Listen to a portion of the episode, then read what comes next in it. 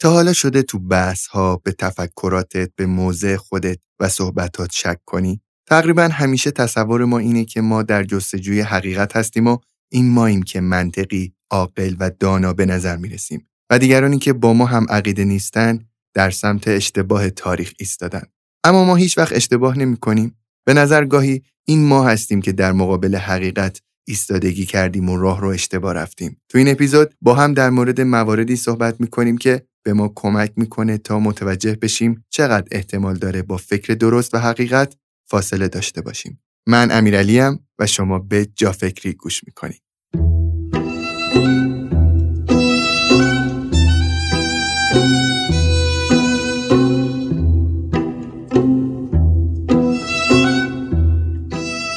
حامی و اسپانسر این اپیزود این بار یه شرکت یا مؤسسه بزرگ نیست که بهتون معرفیش کنم رفقا. حامی این اپیزود مردم هستند.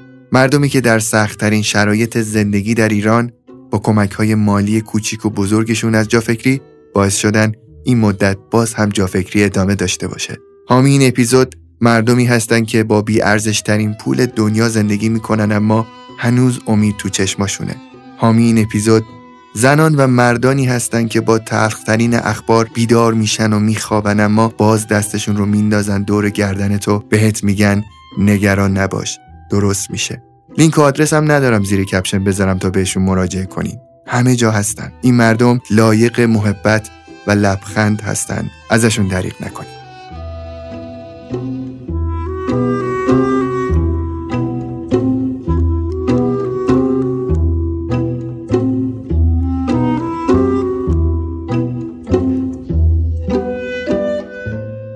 دکتر امیری سلام خوش اومدین دوباره به جا فکری. سلام امیرعلی عزیز خیلی ممنون خیلی خوشحالم که بازم اینجا میبینمت. خیلی طول کشید دوباره ببینمتون دکتر. فکر می‌کنم بعد از این اعتراضات ایران شاید این دومین اپیزودی که ما داریم بعد از 60 روز ریکورد می‌کنیم. ما همیشه عادت داشتیم که تو جا فکری هر هفته بیایم سر ضبط و ریکورد کنیم و یک شنبه ها آپلود بکنیم. ولی خب به خاطر این اخلالی که در اصل در نظم عمومی به وجود اومده ما هممون یه جورایی برنامه‌مون به هم خورده و دیگه یه جوری شده که همدیگه رو دیرتر می‌بینیم. ولی خب امیدوارم که از این هفته واقعا بتونیم که دوباره هر هفته این برنامه رو داشته باشیم. چون که فکر می‌کنم جا فکری واقعا جاییه که باید در هر شرایطی ادامهش داد. شما چی کار می‌کنین این روزها؟ منم خیلی دلم تنگ شده بود برای اینکه با همدیگه ضبط داشته باشیم و با همدیگه گپ بزنیم و همچنان فکر می‌کنم که جا فکری تو شرایط کنونی داره به وظیفه انسانی خودش عمل می‌کنه و ادامه دادن جافکری رو هم خیلی ازش استقبال می‌کنم و فکر می‌کنم که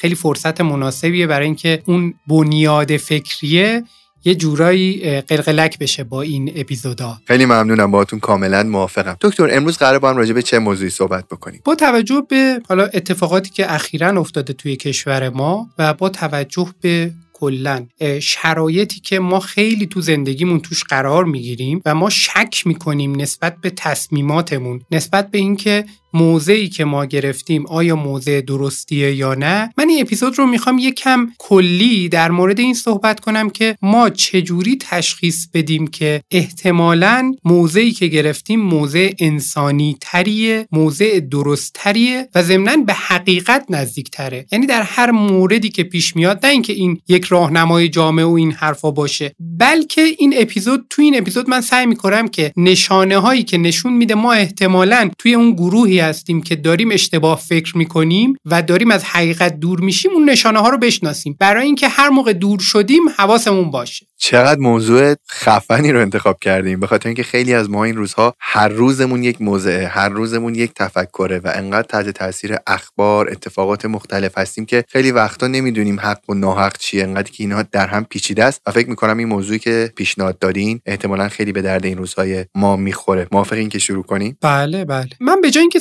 سراغ قسمت فلسفیش برم و سراغ بحث روی تفکر برم و این حرفا به کل موضوع از یه زاویه دیگه نگاه می‌کنم. من اینجوری نگاه می‌کنم به موضوع که ما اگر در زندگیمون از همون زمانی که داریم مثلا این پادکست رو گوش میدیم یا داریم به این موضوع اصلا فکر می‌کنیم که ما چقدر عقایدمون درسته با حقیقت انتباق داره ما اگر برگردیم به گذشته خودمون نگاه کنیم تو یکی دو سال گذشته بیشتر از اون تو چهار پنج سال گذشته اگر حجم زیادی از تغییر رو تو بنیادهای فکریمون نبینیم یه جای کارمون میلنگ یعنی این اولین چیزیه که می‌تونه توجه ما رو جلب کنه. یعنی اگر ما هر جای این طیف که می‌خوایم وایستیم وایستیم. هر جوری که می‌خوایم فکر کنیم فکر کنیم. اگر ما در معرض تغییرات دائمی نباشیم احتمالا ما پذیرای افکار جدید هم نبودیم. یعنی به اندازه کافی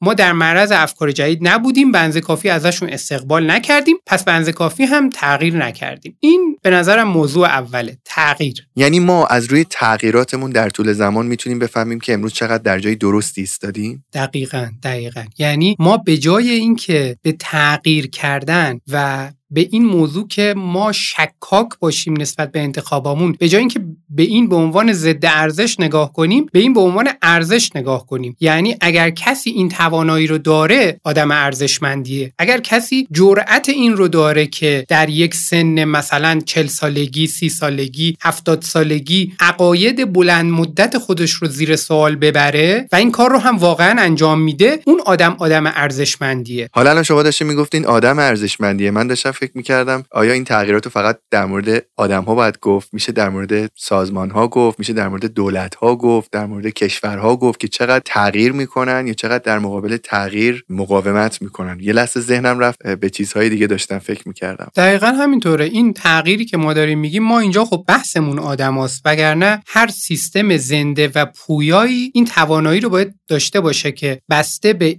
اطلاعات جدیدی که داره وارد میشه و بسته به نیازهاش بعد بیاد تغییر کنه. از همه مهمتر دانش جدیده. یعنی وقتی ما می‌دونیم که در دانشی که اخیرا کسب کردیم می‌دونیم که یک موضوعی نسبت به یک موضوع دیگه ای انتخاب بهتریه. مثلا توی شهرسازی مثلا توی انتخاب مدیران یک سازمان مثلا توی design داخلی یک مجموعه. یا خیلی چیزای دیگه. ما وقتی که می‌دونیم اینا انتخاب های بهتری هستن از نظر علمی اگر ما از این انتخاب ها استفاده نکنیم یعنی آماده اون تغییر نباشیم سازمانمون یواش یواش افت می‌کنه. این در مورد همه پدیده ها صدق می‌کنه. حالا می‌خواد سازمان باشه می‌خواد شهر باشه می‌خواد یک organization بزرگتر باشه یا organization ی باشه که سیاسی باشه غیر سیاسی باشه. هر جایی که خودش رو آماده پذیرش این موج تغییر نکنه بعد از یه مدتی دچار پوسیدگی دچار رخوت میشه و بعد اون سیستم دیگه سیستمی نیست که بتواند تغییر کند بلکه سیستمیه که در یک نقطه ای از بین می‌رود و یک سیستم تغییر پذیر جایگزینش میشه. چقدر جالب. ولی الان که داشتم به حرفاتون فکر می‌کردم اینجوری بودم که تو ذهن ما همیشه این الگوه که ما همیشه سری رفتارهای ثابت داشته باشیم. از آدمی که همیشه یه لباس میپوشه همیشه یه جا کار می‌کنه همیشه یه جور فکر می‌کنه ما تو ذهنمون خیلی وقتها استقبال می‌کنیم و فکر می‌کنیم که درست اونه. چون اون انگار که خودش رو پیدا کرده و داره درست زندگی می‌کنه. ولی ما که تغییر می‌کنیم هی سلیقه هامون هی همه چیمون تغییر می‌کنه ما فکر می‌کنیم آدم های غیر استانداردی هستیم. در صورتی که الان وقتی شما دارین صحبت می‌کنی خود منم که نگاه می‌کنم می‌بینم اصلا اگه من تغییر نمی‌کردم نسبت به ده سال پیش خیلی از چیزهایی که امروز به دست آوردم و قطعا به دست نمی آوردم دقیقا منظورم همین بود که ما تبدیل به ارزش کنیم. یعنی قرار نیست که آدمی که خیلی هم تغییر می‌کنه ولی برای تغییراتش دلیل داره این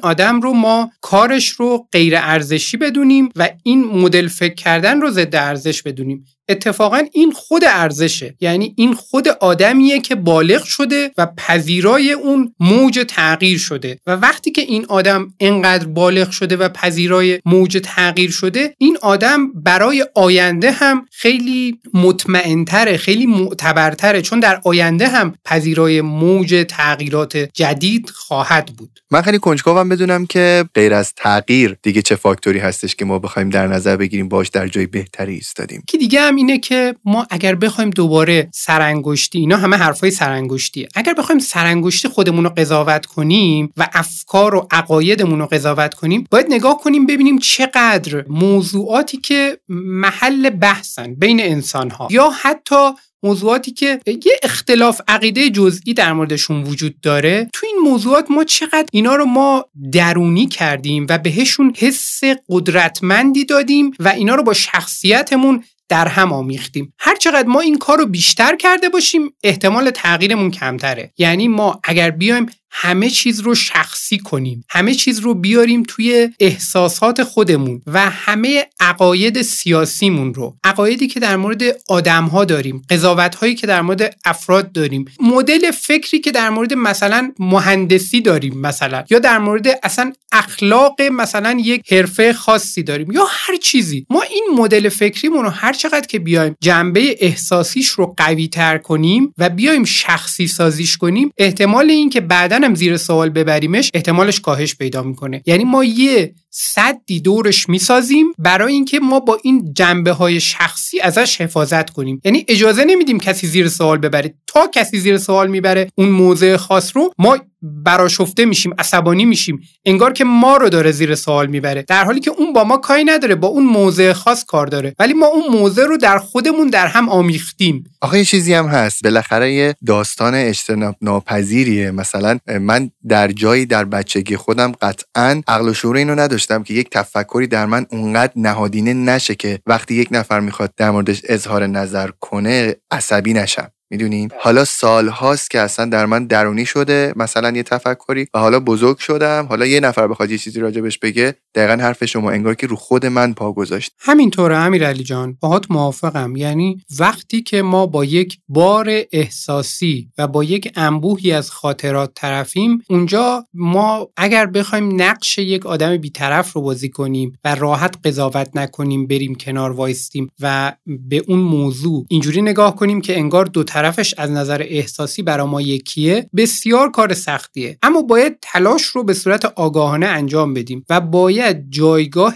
عقاید و اندیشه ها و نظرات رو از جایگاه خودمون جدا کنیم. یعنی ممکن است یک نفری یک سری عقایدی یه سری اندیشه هایی داشته باشه یا یک پوششی داشته باشه که ما مثلا این پوشش رو این افکار رو این مدل زندگی رو ما هیچ کدوم از اینا رو طبق الگوی خود خودمون نبینیم و یا نپسندیم ولی اینکه ما بتونیم بدون اون بار احساسی شدید بهش نگاه کنیم خیلی مهمه. یعنی ما وقتی که داریم به اون پدیده نگاه می‌کنیم دیگه اون پدیده رو همینجوری تو ناخودآگاهمون شروع نکنیم. بردنش توی قسمت خاصی حالا خیلی مثبت یا خیلی منفی و در موردش قضاوت کردن. حالا مثلا کسی که در جامعه فلان لباس را میپوشد فلان است. یا کسی که فلان حرف را می‌زند منظورش فلان چیز است. و نهایتا ما اون آخر خطی که می‌خوایم یعنی احساسمون داره ما رو به سمت اون می‌بره از همون اولش سراغ اونجا نریم. و ما در مورد عقاید و نظراتی که همراستا با ما نیستن بتونیم خیلی بازتر فکر کنیم. کاملا متوجه شدم که چی میگین و خیلی نکات خوبی بود. پس اولیش این بود که من چقدر نگاه بکنم که آدم تغییر هستم زمانی که می‌خوام ببینم جای درست ایستادم یا نه. دومی مورد این بود که من ببینم چقدر چیزهایی رو در خودم اونقدر درونی کردم که آدم ها ممکن اصلا اجازه اظهار نظر در موردش نداشته باشن که اصلا اگر هم بخوان یه جای کمک به تغییر من بکنن نتونن. سومیشو دوست دارم بدونم چیه. مورد بعدی اینه که ما کجای تاریخ وایستادیم کجای دنیا وایستادیم و بتونیم تشخیص بدیم که چقدر نظرات ما همهگیره. یعنی در طول تاریخ اگر این نظراتی که ما داریم این جایگاهی که ما داریم 100 سال بریم جلو 100 سال بیایم عقب 50 سال بریم جلو بیایم عقب یا اینکه مرزهای جغرافیایی رو جابجا کنیم یعنی هزار کیلومتر بریم اونورتر ده هزار کیلومتر بریم اونورتر. اگر این کارا رو بکنیم چقدر ما عقایدمون و جایگاه فکریمون متزلزل میشه؟ چقدر تغییر می‌کنه؟ ببینید مثلا ما در طول تاریخ آدم های خیلی زیادی رو داشتیم که اومدن و رفتن. یه دوره یه تفکرات خاصی داشتن. خیلی تفکراتشون ممکنه عجیب و غریب باشه به نظر ما همین الان ولی قطعا اون موقع براشون عجیب و غریب نبوده. و براشون هم دیدن فرهنگ های دیگه دیدن آدم های دیگه دیدن تنوع فکری اصلا امکان پذیر نبوده. پس توی همون دنیای خودشون بودن با همون عقاید خودشون عقایدی که مثلا توی قبیله خاص فقط مرسوم بوده. با همون عقاید بزرگ می شدن از اون قلم رو خارج نمی شدن هم خودشون خارج نمی شدن هم هیچ وقت افکارشون از اون قلم رو خارج نمی شده ما تو دنیایی که الان داریم زندگی می کنیم می توانیم همچنان قلم رو خودمون رو محدود نگه داریم. ولی انتخاب درستی نیست. هر چقدر قلم روی ما محدودتر باشه احتمال اینکه ما توی موضع اشتباه باشیم بیشتره. قلم روهای محدود یعنی اون جایی که ما قوانین حالا از خود ساخته یا قوانینی که توی اون فرهنگ جاری هستن درست و غلط هایی که توی اون بین اون مردمانی که نزدیک ما هستن تعریف شدن و همه نگاه کردنمون به دنیا توی این قلم رو تعریف شده. یعنی مثلا فرض کنید که ما شاید فکر کنیم که این فقط در مورد مسائل سیاسیه یا فقط در مورد مسائل ایدئولوژیکه. این در مورد همه چیزه. یعنی وقتی که ما مثلا وارد یه اتاقی میشیم اینکه ما از کدوم فرهنگ اومده باشیم مهمه. برای اینکه ما به کدوم قسمت های اتاق دقت کنیم. یعنی اگر ما از یک فرهنگی اومده باشیم که توی اون فرهنگ خاص مثلا برای یه سری چیزهایی که تو اتاق هستن مثل مثلا اتاقی که الان هستیم. براش تعریف داشته باشن انواع مختلف داشته باشن. در موردش حرف بزنن راحت. مثلا میکروفون. ما به میکروفون نگاه می‌کنیم دقت می‌کنیم سریع مدل میکروفون رو پیدا می‌کنیم. اما ممکنه قسمت های دیگه اتاق رنگ های متنوعی داشته باشه. ولی تو اون فرهنگ توی اون جایی که ما بزرگ شدیم و بهش عادت کردیم توی اون مدل فکری که ما داریم رنگ ها خیلی اهمیتی نداشته باشن. بعد ما متوجه رنگ های اتاق نمیشیم. بعد از اتاق که میایم بیرون ازمون کسی بپرسه که خب تو اتاق چی بود؟ ما میگیم که دو تا میکروفون بود که اینا فلان برند بودن. این برند یه برند آلمانیه که سال فلان تأسیس شده و کلی در مورد اونها اطلاعات داریم. در حالی که یه نفر دیگه ای که وارد این اتاق میشه ممکنه که اصلا میکروفون ها رو نبینه فقط رنگ بندی اتاق رو ببینه چون داره از یه فرهنگ دیگه وارد این همون دنیایی میشه که اون نفر قبلی واردش شده. اما از یک زاویه دیگه داره نگاه می‌کنه. خب این یه مثال بود برای اینکه بفهمیم ما همه چیزمون حتی تجربه بینایی که داریم هم برمیگرده به اینکه ما چجوری فکر می‌کنیم از چه زبانی برای فکر کردن استفاده می‌کنیم و نهایتا ما در چه تاریخی در چه کشوری در چه شرایطی در چه خانواده‌ای با چه ژنتیکی با چه ایده هایی به دنیا اومدیم و چجوری آموزش دیدیم؟ یعنی همه این اتفاقاتی که همه اون تفسیرهایی که ما از زندگی داریم هر چیزی که ما داریم می‌بینیم همه اینا بستگی به پیش زمینه ما داره. خب ما بسیاری از اینا رو نمی‌تونیم کنترل کنیم. یعنی ما نمی‌دونیم اصلا چرا اصلا به این دنیا اومدیم و چرا در یک موقعیت جغرافیایی خاصی به دنیا اومدیم و خب خیلی اینکه مثلا ما در دوران ابتدایی چه جوری آموزش دیدیم قبل از اون تو چه خانواده‌ای بودیم هیچ از اینا رو نه ما انتخاب کردیم نه روش کنترلی داشتیم. ولی حالا که ما انسان‌های بالغی هستیم ما می‌تونیم نگاه کنیم به خودمون و ببینیم که چقدر ما خودمون رو محدود کردیم به این موقعیت خاص تاریخی اجتماعی و ایدئولوژیکی که الان توش هستیم. یعنی اگر همینجوری مثلا کره زمین رو جلو دستمون جلو چشمون بذاریم و بچرخونیمش دستمون رو روش بذاریم یه جای کره زمین دستمون بیفته چقدر ما می‌تونیم پذیرا باشیم اون فرهنگ رو؟ چقدر ما می‌تونیم پذیرا باشیم اون آدما رو؟ چقدر می‌تونیم بین اون آدما حرفی برای گفتن داشته باشیم و حالمون به هم نخوره از غذا خوردنشون از مدل راه رفتنشون از مدل صمیمیتی که با هم دیگه دارن از اینکه در مورد دنیا یه جور دیگه ای فکر می‌کنن و خیلی چیزهای دیگه. اگر ما خیلی از اونا دور باشیم یعنی ما همه چیزشون برای ما خط قرمز باشه. اینکه اینا دارن فلان چیزو می‌خورن اینکه اینا دارن فلان کار رو می‌کنن اینکه اینا اصلا شبا مثلا این کارا رو می‌کنن اینکه اینجور آدمایی که اینجاها دارن زندگی می‌کنن اینا آدمایی هستن که مثلا اخلاق گرا نیستن چون اون چیزایی که ما اخلاقی می‌دونیم اونا رو رعایت نمی‌کنن و خیلی چیزای دیگه. اگر ما ببینیم که خیلی جاهای دنیا ما این مشکلات رو داریم احتمال اینکه ما جای ناحقی ایستادیم افزایش پیدا می‌کنه. به دلیل اینکه ما خودمون رو محدود کردیم. ببینید این خیلی ساده است. یعنی بسیاری از آدم هایی که خودشون رو محدود می‌کنن و توی یک آموزش های خاصی قرار می‌گیرن و در واقع اون مدل تفکر قبیله ای رو تفکر درست و صحیح می‌دونن و بقیه چیزها رو رد می‌کنن بسیاری از اینها در طول تاریخ اومدن و رفتن و همیشه هم هستن. اما احتمال اینکه همینجوری بخوایم فکر کنیم احتمال اینکه اینا همشون درست دارن فکر می‌کنن با هم دیگه و اینا هر کدومشون به صورت جداگانه برترین تفکرات و برترین اخلاق و برترین فلان چیزها هستن احتمال این موضوع بسیار اندکه. ولی احتمال این که همه اینها در فضای خودشون غرق شده باشن بسیار زیاده. یعنی منظورم اینه که اینجوری نیست که اکثریت همیشه درست باشه. یعنی ما اگر که در یک اقلیت بسیار بسیار بسیار کوچکی هستیم ما همین رو یک معیاری قرار بدیم برای اینکه ما قطعا اشتباه می‌کنیم. اما اگر ما پذیرای اکثریت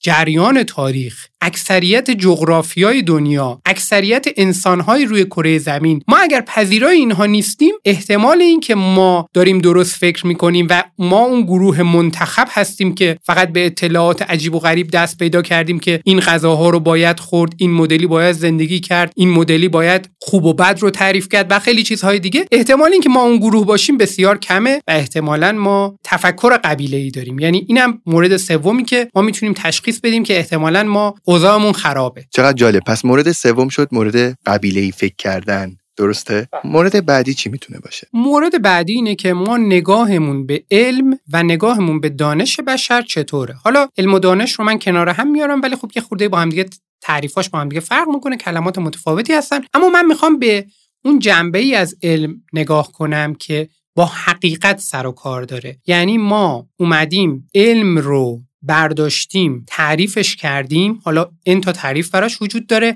اما می‌دونیم یک ابزاریه که به ما در پیدا کردن جوابی که درستتره کمک می‌کنه. خب اینکه ما نگرشمون به صورت کلی به علم چجوری باشه این خیلی تعیین کننده است تو اینکه ما کلا چجور آدمایی هستیم چجوری فکر می‌کنیم. این مثلا نگرش همه آدما تو جایی که می‌خوان از ابزار علمی استفاده کنن تقریبا شبیه همه. نگاه کنید مثلا اگر من بخوام از اینجا برم اونور شهر خب؟ هر چقدر من تفکرات ماورایی داشته باشم یا یک عالمه تفکری داشته باشم که برای اینا شواهدی ندارم بازم من نمیام با اون تفکراتم تاکسی بگیرم برم اونور شهر خب؟ یعنی نمیام توی ذهنم یه رابطه ای برقرار کنم با ذهن اون راننده تاکسیه بعد بگم که خب بیا حالا جلوی در. بعد دیگه مطمئن برم جلوی در سوار تاکسی بشم. می‌دونم که این اتفاق نمیافته. من باید گوشیمو بردارم از تکنولوژی استفاده کنم از دانش استفاده کنم برای اینکه بتونم تاکسی رو سفارش بدم. و این کارو می‌کنم. دوباره اگر بخوام غذا سفارش بدم دوباره از این تکنولوژی استفاده می‌کنم. می‌دونم این ابزار قابل اعتماده. می‌دونم که اینجا محاسباتی که براش انجام شده و اون برنامه‌ای که براش نوشته شده این برنامه دقیقا پیغام من رو به اون طرف مقابل میرسونه. وقتی تلفن رو برمیدارم شروع می‌کنم صحبت کردن دوباره ممکنه من معتقد به تلپاتی باشم عمیقا. ولی خب هیچ وقت از طریق تلپاتی احوال کسی رو نمی‌پرسم. یعنی مثلا نمیام یکی بهم بگه که خب خیلی وقت احوال ما رو نمی‌پرسی من بهش بگم اتفاقا دیروز من داشتم تلپاتیک احوال میپرسیدم. یاد رفته من مثلا همچین ادعایی نمی کنیم چون می‌دونیم که طرف مقابل ممکنه این رو قبول نکنه. می‌دونیم که در واقعیت قضیه وقتی که میریم سراغ قسمت کاربردی زندگی می‌دونیم که اینا ما کمک نمی‌کنه و می‌دونیم که ما نیاز به علم و تکنولوژی داریم. اگر مریض بشیم دوباره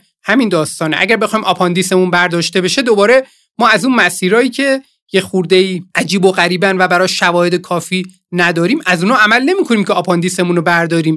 میریم سراغ مسیرهایی که از طریق علم با تلاش میلیون ها نفر آدم به دست اومده و الان توی اون مسیر ما میریم. خودمون رو میسپاریم به دست دکتر بیهوشی که ما رو بیهوش کنه. خب خیلی از عملکردهای اساسی بدنمون مختل میشه ولی ما بهش اطمینان داریم. از نظر عملی. حتی حتی در اون ته طیف باشیم و از این افکار و عقایدی داشته باشیم که این افکار و عقاید ما اصلا علمی نباشه. خب؟ ولی وقتی که در جایگاهی هستیم که می‌خوایم قضاوت کنیم می‌خوایم حرف بزنیم در مورد علم و می‌خوایم یه جاهایی بیایم فرض کنید یه سری چیزها رو با معیار علمی بسنجیم اونجاها بیشتر آدما پا پس می‌کشن. یعنی اونجاها میان میگن که خب حالا علم که پاسخ همه چیز نیست. یا اینکه ما الان که داشتیم به این مثلا موضوع فکر می‌کردیم ما فکر می‌کنیم هنوز اینجور چیزها رو باید در یک دایره جداگانه گذاشت. اینا رو وارد دنیای علم نکرد و دنیای علم جوابی برای اینها نداره. هر چقدر که ما نگرشمون این مدلی باشه احتمال اینکه به حقیقت نزدیک شده باشیم و پذیرای حقیقت باشیم باز دوباره احتمالش کاهش پیدا می‌کنه. به دلیل اینکه علم ماهیتش اینه که خب اولا قابل اعتماده یعنی تکرار پذیره وقتی که شما سفارش می‌دید مثلا غذا رو سفارش می‌دید با یک ابزاری که اون ابزاره با توجه به یک دانشی نوشته شده یا اینکه مثلا می‌دونید که آب در فلان درجه به جوش میاد اینو می‌دونید. می‌دونید که این قابل اعتماده. یعنی می‌دونید که آب رو در هر شرایطی قرار بدهید در به دمای 100 درجه که برسه به اون نقطه جوشش می‌رسه. این یعنی که شواهد علمی تکرار پذیر و قابل اعتماد هستند و از طرف دیگه ابطال پذیر هم هستن. یعنی ما وقتی که ما یه چیزی رو پیدا می‌کنیم که مثلا یه چیزی رو باش داریم نشون میدیم. نشون میدیم که این دارو 35 درصد میزان شدت سردرد رو کاهش میده. وقتی میگیم 35 درصد شدت سردرد رو کاهش میده یعنی که یک جامعه آماری بسیار بزرگ روش این کار انجام شده و الان این 35 درصدی که در اومده اگر دوباره یک جامعه بزرگتر هم انتخاب بشه احتمالا یه عددی همین هولوش در میاد. نه اینکه مثلا یه دارویی بدیم بگیم که این رو فلانی کار کرد و خب ما یا شنیدیم مثلا روی یکی کار کرده. اینا از اون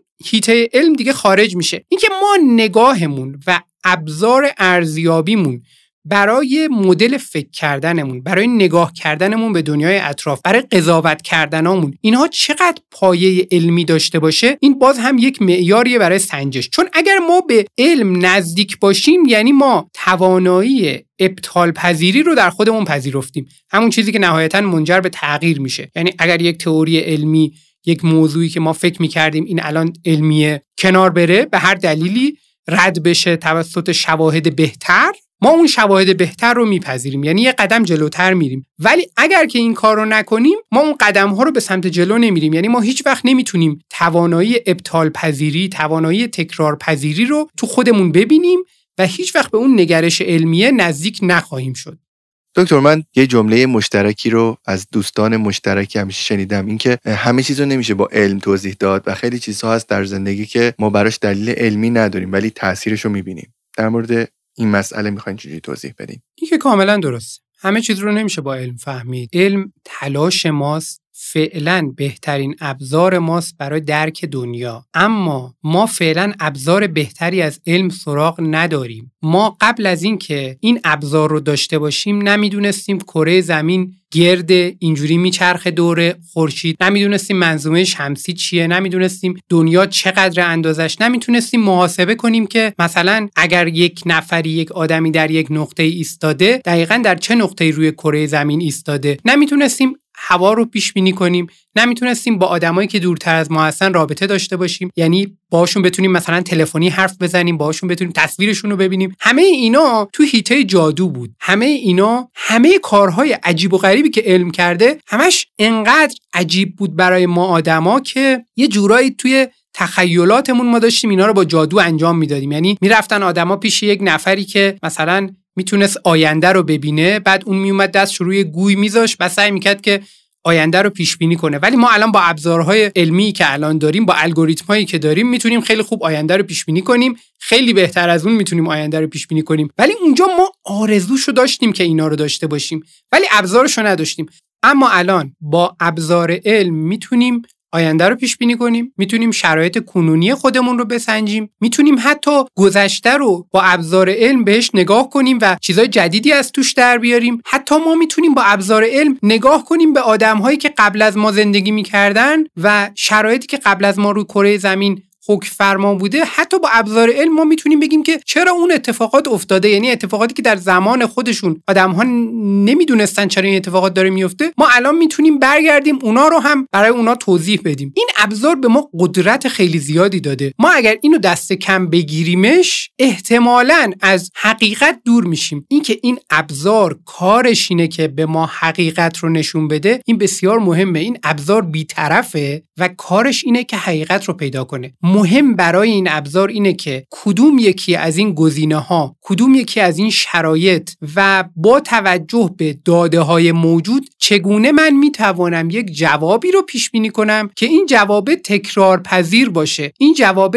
بتونه در آینده کمک کنه به آدم ها برای اینکه بتوانند بهتر زندگی کنند. اینکه ما ماهیت علم رو بشناسیم و بدونیم که این ابزار داره به ما کمک می‌کنه در پیدا کردن حقیقت و معمولا کاملا بیطرفه به جز خب اون دانشمندی که درگیر پروژه است طبیعتا اونم ذهنش بالاخره سمتی داره میره. باز علم کلی ابزار داره برای اینکه اون نقش افراد توش کمتر بشن. ما متوجه بیطرفی علم بشیم و متوجه اینکه فعلا بهترین ابزار ما برای حقیقت یابی این ابزاره متوجه این موضوع باشیم نگرش ما نسبت به همه چیز رو توی زندگی عوض خواهد کرد. پس علم یک ابزاری است که استناد کردن بهش باعث میشه که ما احساس بکنیم بیشتر به حقیقت. نزدیکتریم چون در طول زمان بیشتر برای ما اثبات شده تاثیراتش درسته؟ دقیقا. یعنی مثلا فرض کن که خیلی از آدما در دنیای خودشون مثلا اگر یک دانش تخصصی دارن دانش تخصصیشون تو زمینه مثلا مهندسی ساختمانه تو اون زمینه خاص دانش تخصصی خودشون رو قبول دارن و کسی هم سوال ازشون بپرسه دقیقا سعی می‌کنن که طبق اون رفرنس ها و اون چیزهایی که یاد گرفتن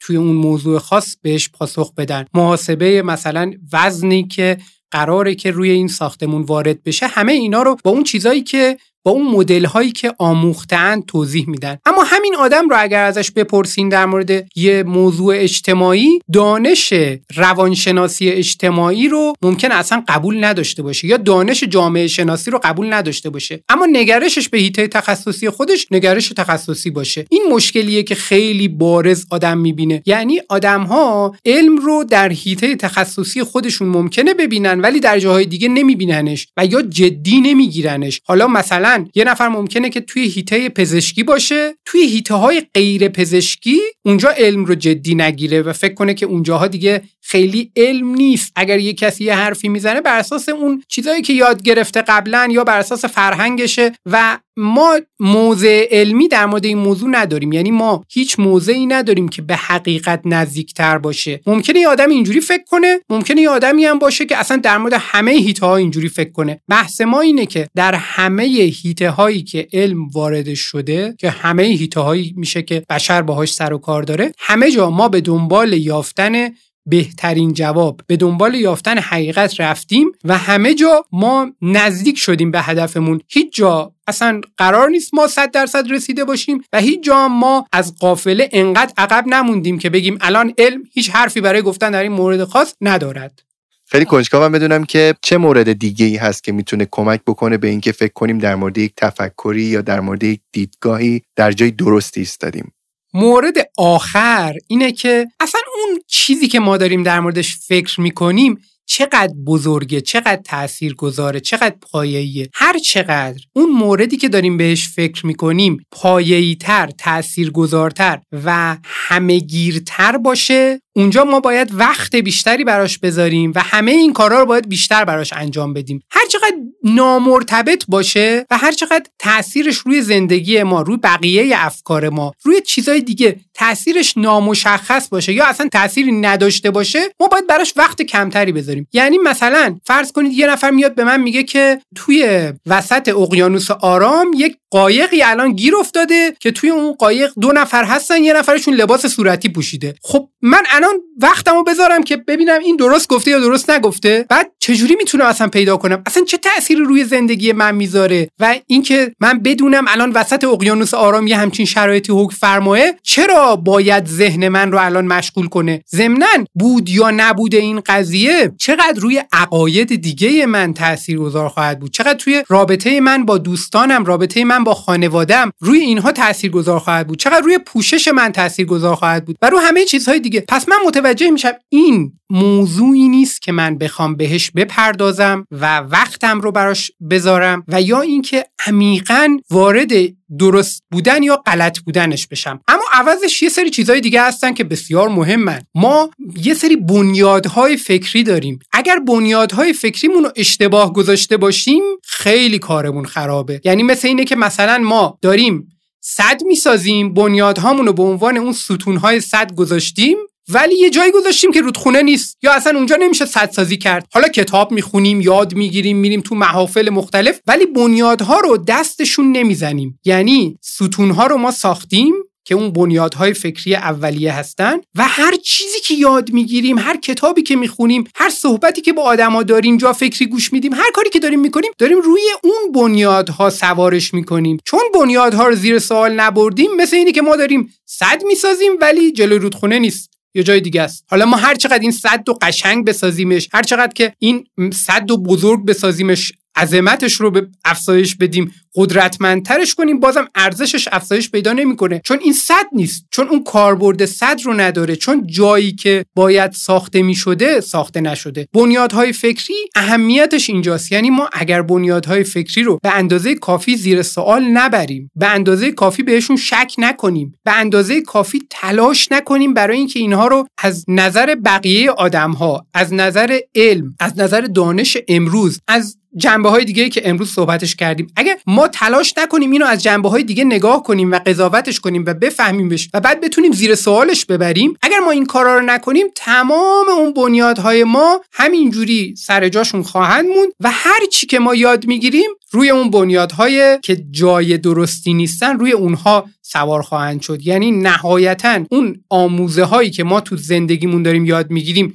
تغییراتی که داریم می‌کنیم همه اینا سطحی منجر به تغییر عمیقی در افکار ما در مدل نگرش ما به دنیا و در رفتار ما نشدن. این یعنی که ما چون اون قسمت مهم و براش بنز کافی وقت نداشتیم حالا میایم حسابی وقت می‌ذاریم روی این موضوع که مثلا خب ما الان یه مدتیه که لباسامون رو این شکلی میپوشیم بعد میایم حسابی وقت می‌ذاریم در مورد این موضوع که لباسامون رو بیایم تغییر بدیم اینجوری لباس بپوشیم و تغییر هم میدیم. اما اون اندیشه ای که خیلی مهمه و خیلی اساسی تر از این حرف اون اندیشه رو تغییر نمیدیم.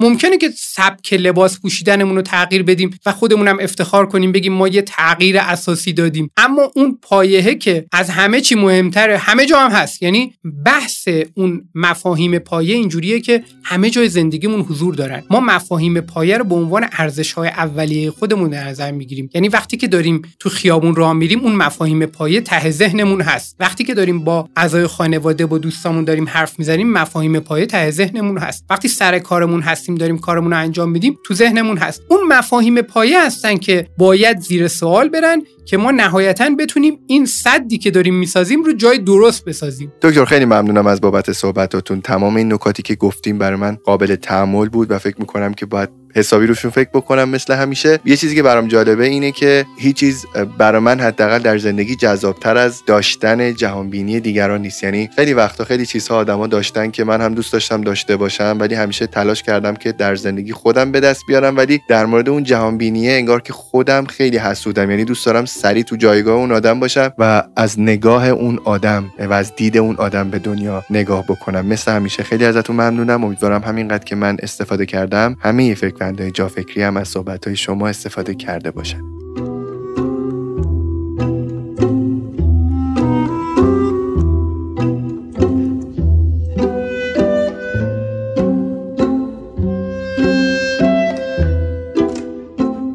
این روزها به خاطر شرایط فعلی کشور و اوضاع سختی که داریم زندگیش می‌کنیم خیلی پیش میاد که چه تو جمعهای خانوادگی و دوستانه و چه در محیطهای عمومی وارد بحث های سیاسی و غیره بشیم. خیلی وقتا به خاطر این بحث ها ساعت ها عصبی هستیم و هرس می‌خوریم که طبیعی هم هست. ما این سالها سختی های زیادی کشیدیم. دلم می‌خواست اپیزود آخر این فصل بهمون کمک کنه تا بهتر در مورد سمتی که ایستادیم تفکر کنیم. امیدوارم این فصل همونقدر که برای من مفید بود برای شما هم مفید بوده باشه. خیلی مواظب خودتون باشین این روزها. تا فصل دیگه خداحافظ.